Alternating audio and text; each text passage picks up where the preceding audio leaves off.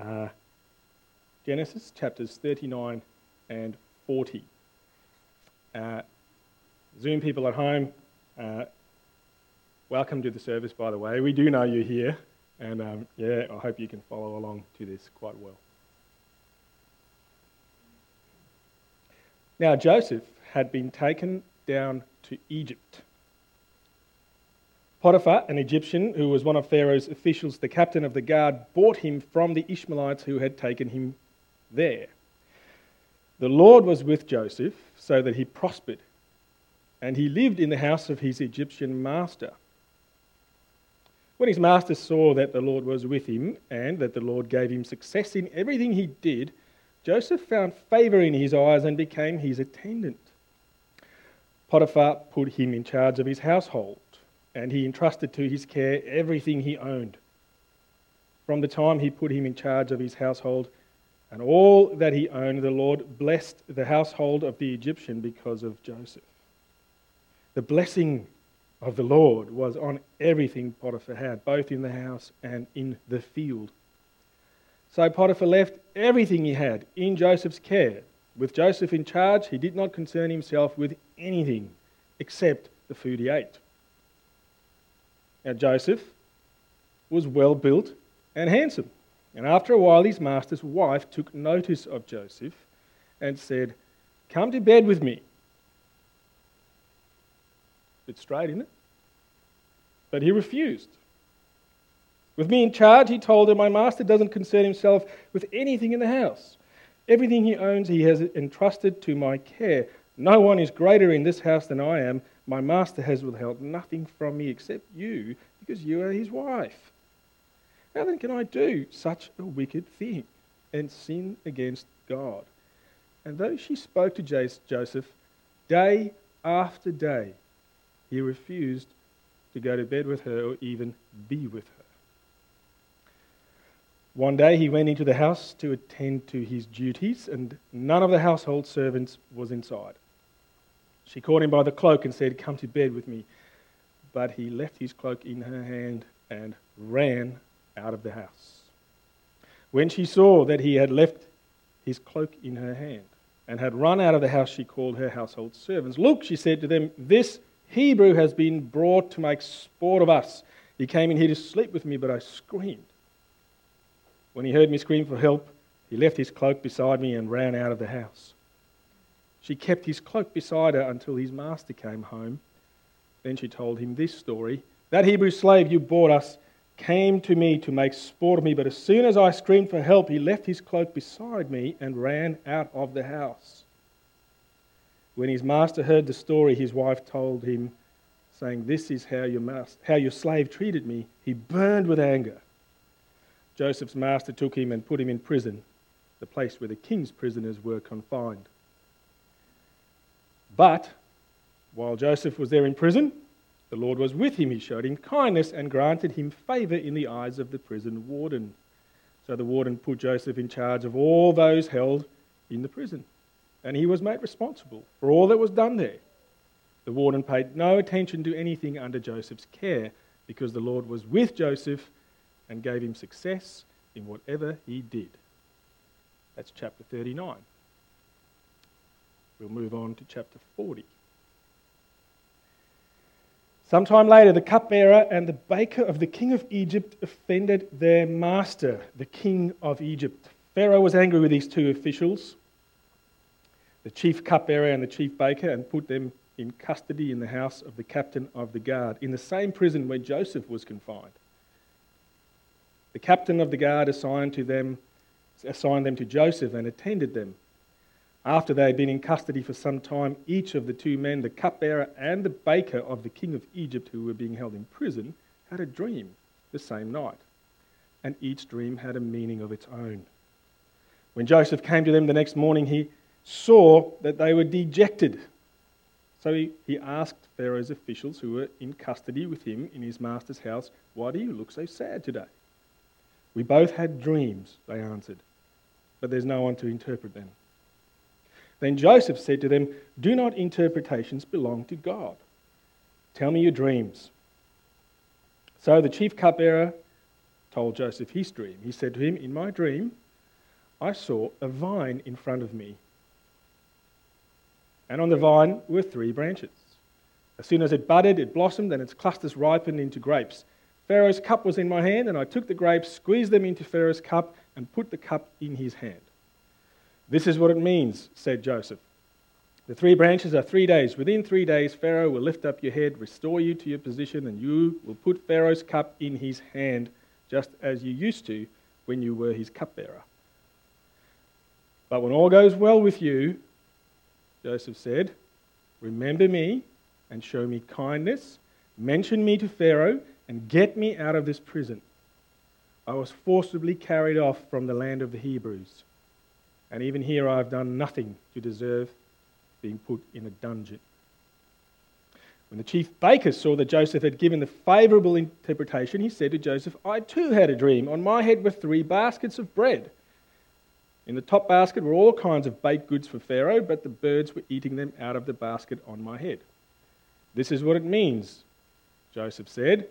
"The three baskets are three days. Within three days, Pharaoh will lift off your head and impale your body on a pole, and the birds will eat away your flesh." Now the third day was Pharaoh's birthday, and he gave a feast for all his officials. He lifted up the heads of the chief cupbearer and the chief baker in the presence of his officials.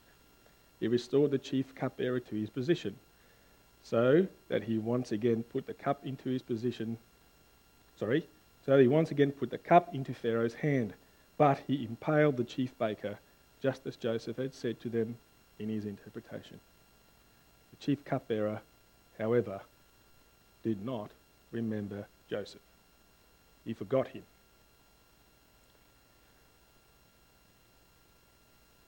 Please pray with me, just briefly. Lord, we read the words of your inspired scriptures.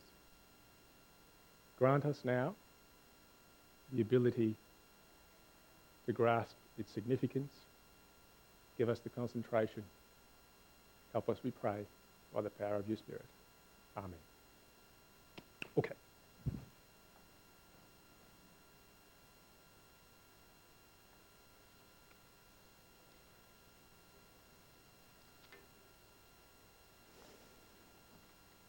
Here's a question for you.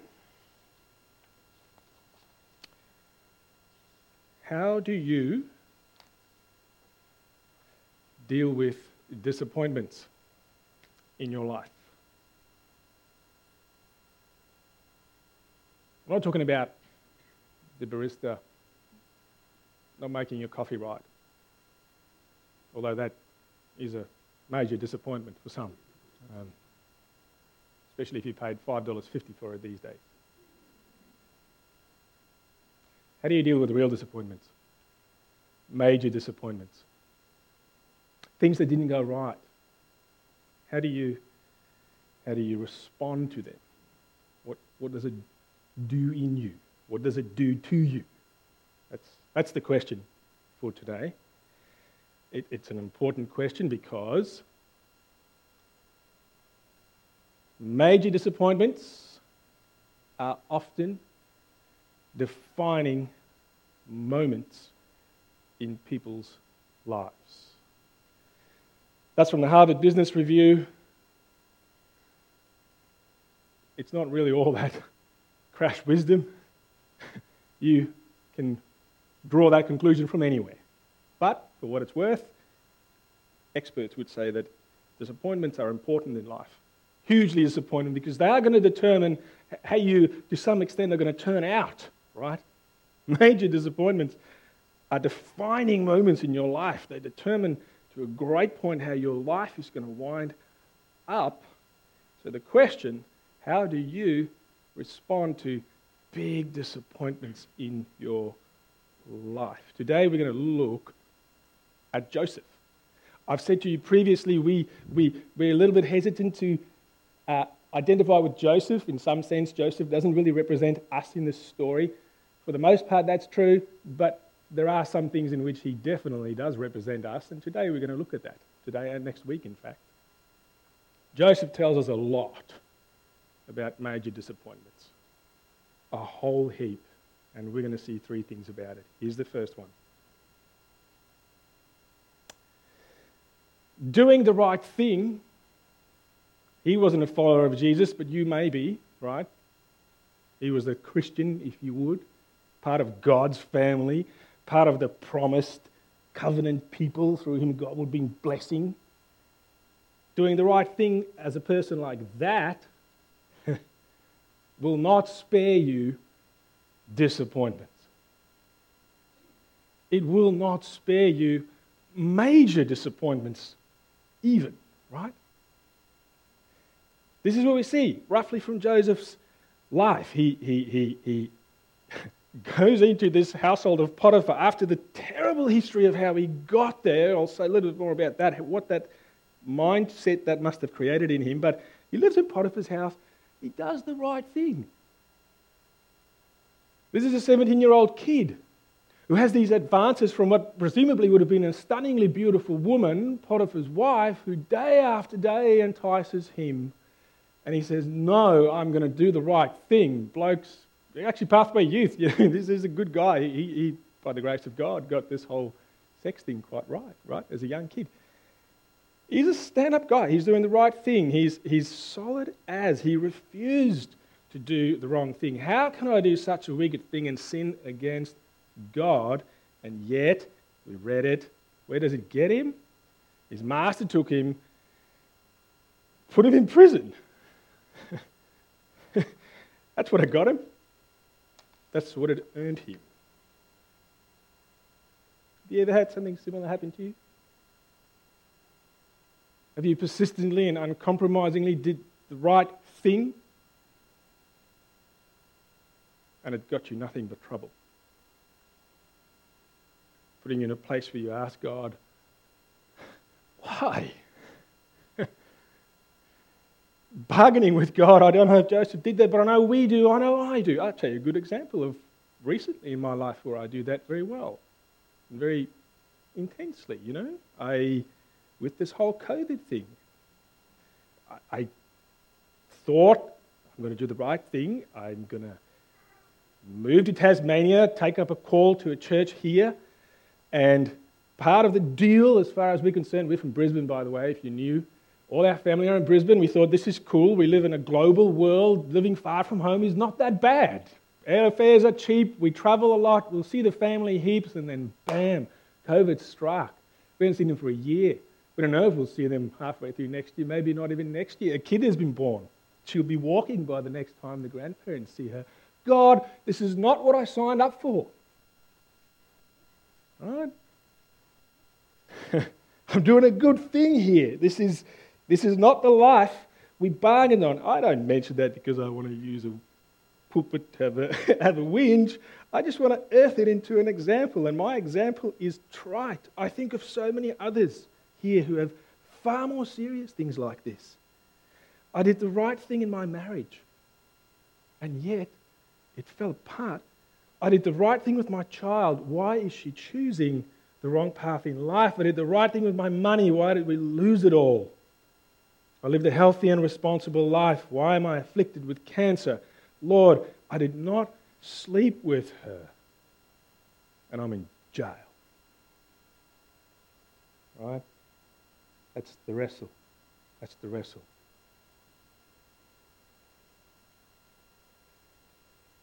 Why do any of these things happen? I don't have enough time. Short answer in Joseph's story is, it's to bring about blessing. Somehow Joseph's life and the whole purpose of it is going to is going to reveal that. We, we were there last week in the end where the blessing is that he gets to save this whole family from death, and we'll get there. He saves you and he saves me. He gives us everything good that we know about God. That's the purpose of why all these bad things happen to him. But take note, the way that God fulfilled that purpose and brought that blessing was through major, major disappointment. Appointments. It was like that for Joseph. It will be like that for you and me. Which neatly leads me to the big question then, going on to the second point, which is the question in the beginning. If that's true, If God leads us into our purpose through major disappointments, how do you respond to those disappointments? Here's how Joseph could have responded to Potiphar's wife. My brothers hate me. My childhood was messed up. I was sold as a slave. My future is stuffed anyway. I'm away from home. I'll never get back. This woman wants me, unlike everyone else in my life. My dad, by the way, slept with a lot of women anyway. He didn't get this thing right. Here's what Joseph should or could have thought. He had every reason to be angry, to be bitter, to be resentful, to be cynical, fearful, self-serving, self-pity, and acting out. He could have pulled a, a Timon and Pumbaa from Lion King, you know, the world turns its back on you, you turn your back on the world. I think that's how he did it. Right? Dramatic effect. God turns his back on you. You turn your back on God. God is not for you. Clearly not. Clearly not. Here I am as a slave, right? You feel like that?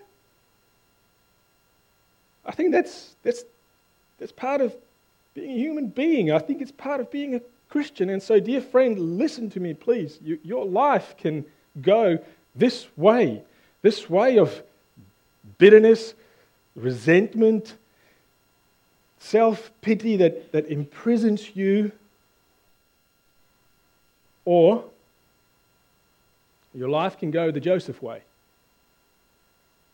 What did Joseph do? Right? Let's look at him. He somehow finds the ability to rise above this stuff. I, it's remarkable. We should be stunned that given what happened to this guy, he rises above it. He goes to prison. The warden puts him in charge of all things. I don't know how that looked, whether he was the Andy Dufresne of the prison, you know, if you watch Shawshank Redemption. Did he get the guys their smokes? Did he earn the... Tr- I don't know how he did it, but he became so trusted, so incorruptible, so stand up that even there in the prison, not long after he gets there, he rises to the top again, and he, again, is in a position of immense influence. The warden paid no attention to anything under Joseph's care.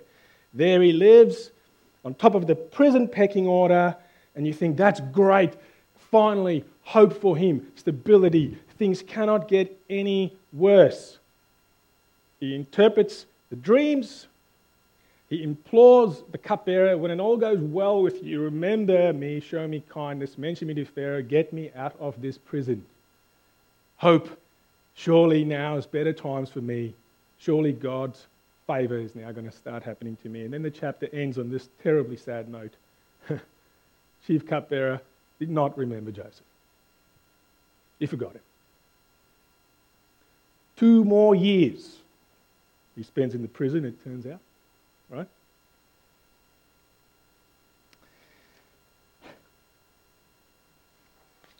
How do you respond to disappointment?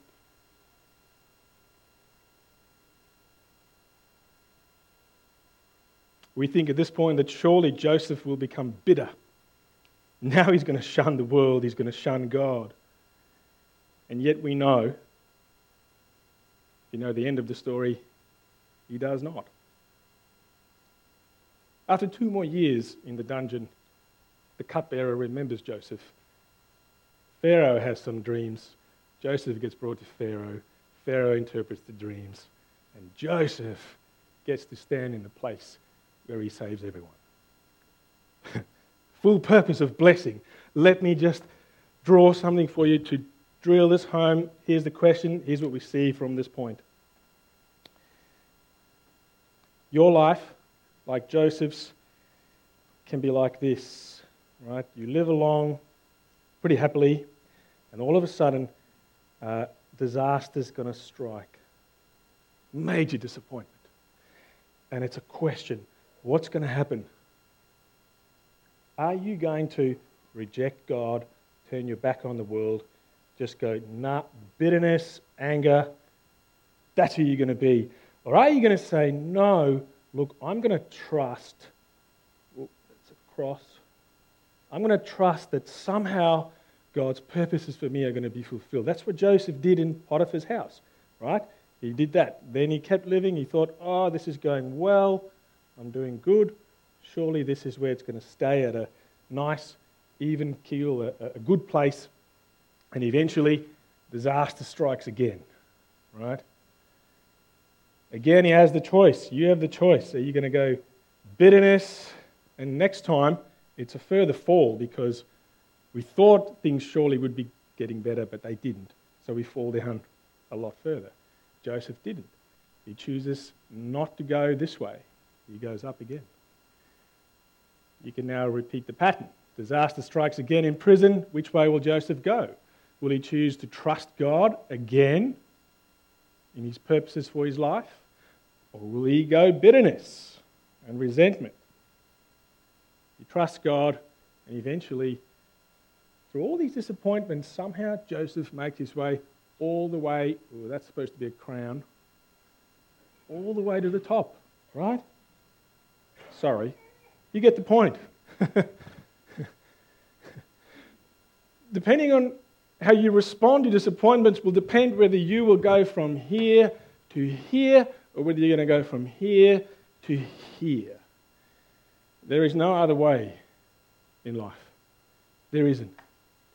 There is no smooth path that sees you going with a straight line, nice and smooth, no disappointments, nothing bad happening. It's just not the way God works. It's not the way God worked with Joseph. It's not the way God worked with Jesus. It's not the way God's going to work with you.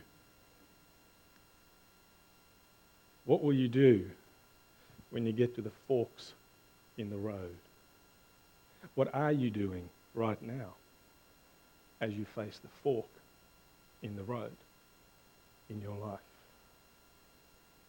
Church, that's the question. You can respond to disappointment as an embittered victim, angry with God, angry with people, or a faithful follower of Jesus who eventually will enter the full purposes of his life for you. Right?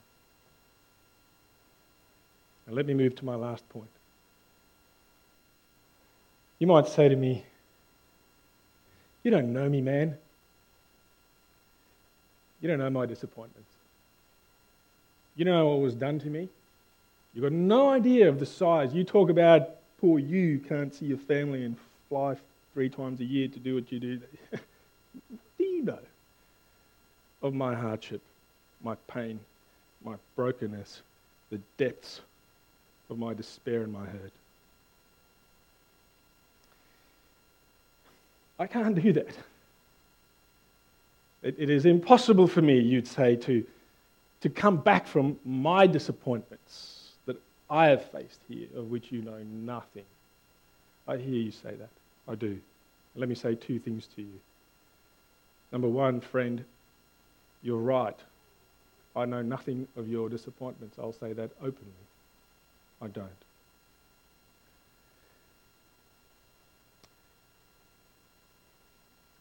But I ask you to not look at me. I ask you to look at Joseph. Here is a loved child of God. He knows more of your disappointment than I do. More than that, I ask you to look at the one whom Joseph represents and introduces you to today.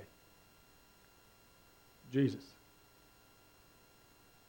He knows. If there's one thing you get out of today, please let it be this. He knows. He knows how you feel. He knows the pain. He has experienced it all.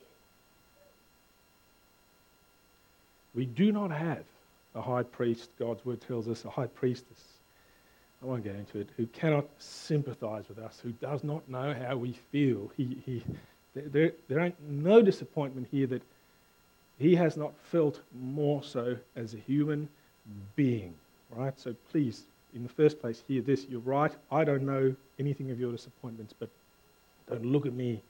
Look at Joseph. Look at Jesus. Number two, you're also right You cannot get to the top here. You can't. Joseph couldn't either. There's something that we read in chapter thirty-nine that it's called, Bible nerds call it an inclusio. Okay? It's something that's said at the beginning of the chapter and then it's said again at the end of the chapter. What the writer wants you to get is, this is critical. You must get this. I'll repeat it. I'll put it as bookends. On the top, I'll put it on the bottom, and it's their way of saying, get this. This is why Joseph got here. Here's what it was. I'll read it to you. thirty-nine verse two, the Lord was with Joseph so that he prospered. Right? Right in the end. thirty-nine verse twenty-one, but while Joseph was there in prison after a major disappointment, not knowing what the heck is going on, the Lord was with him. Your life, point number three, can and will serve the purposes of God if God is with you. Let me finish by preparing us for the Lord's Supper that we're now going to celebrate. There are some of you here today who perhaps indeed are alone. You're in the dungeon, you're in the prison. God is not with you. It's not that he's not present in the prison where you are, it's just that you've never asked him into your heart. You're suffering on your own. And I don't know why that is, but I certainly can hold out the invitation for you today to say, God, you already are with me. I now want to feel that you're with me. I don't want to do this alone anymore because it only makes me a bitter and embittered. I can name a few words, but I won't. But this is what it makes me, and then I want you with me. I want you with me because I want to go here. I don't want to be here. I want to be here. Be with me. Make your nearness real to me. I, I want you in my heart. I want you in my life. I want to be like Joseph. And there are some of you here today, again, who are in the dungeon, in the prison. You have known God's nearness in the past, but right now he does not feel near. My little daughter said to me the other day before school, it stunned Dana and myself. I don't know, it's just before she got out of the car. She puckered up. She said, Dad, I don't know. I don't think Jesus is really with me. Right? Don't know what it was, but in truth, that's how we feel sometimes. Okay? He may have felt near. We, we knew that he was near, but what you're going through right now does not bear that in your experience. Again, my invitation as you come to the Lord's Supper today is that you would take the bread and take the wine as a prayer, as a request to say, Jesus, I believe in this. Be near to me. Let me know you. Let me feel you.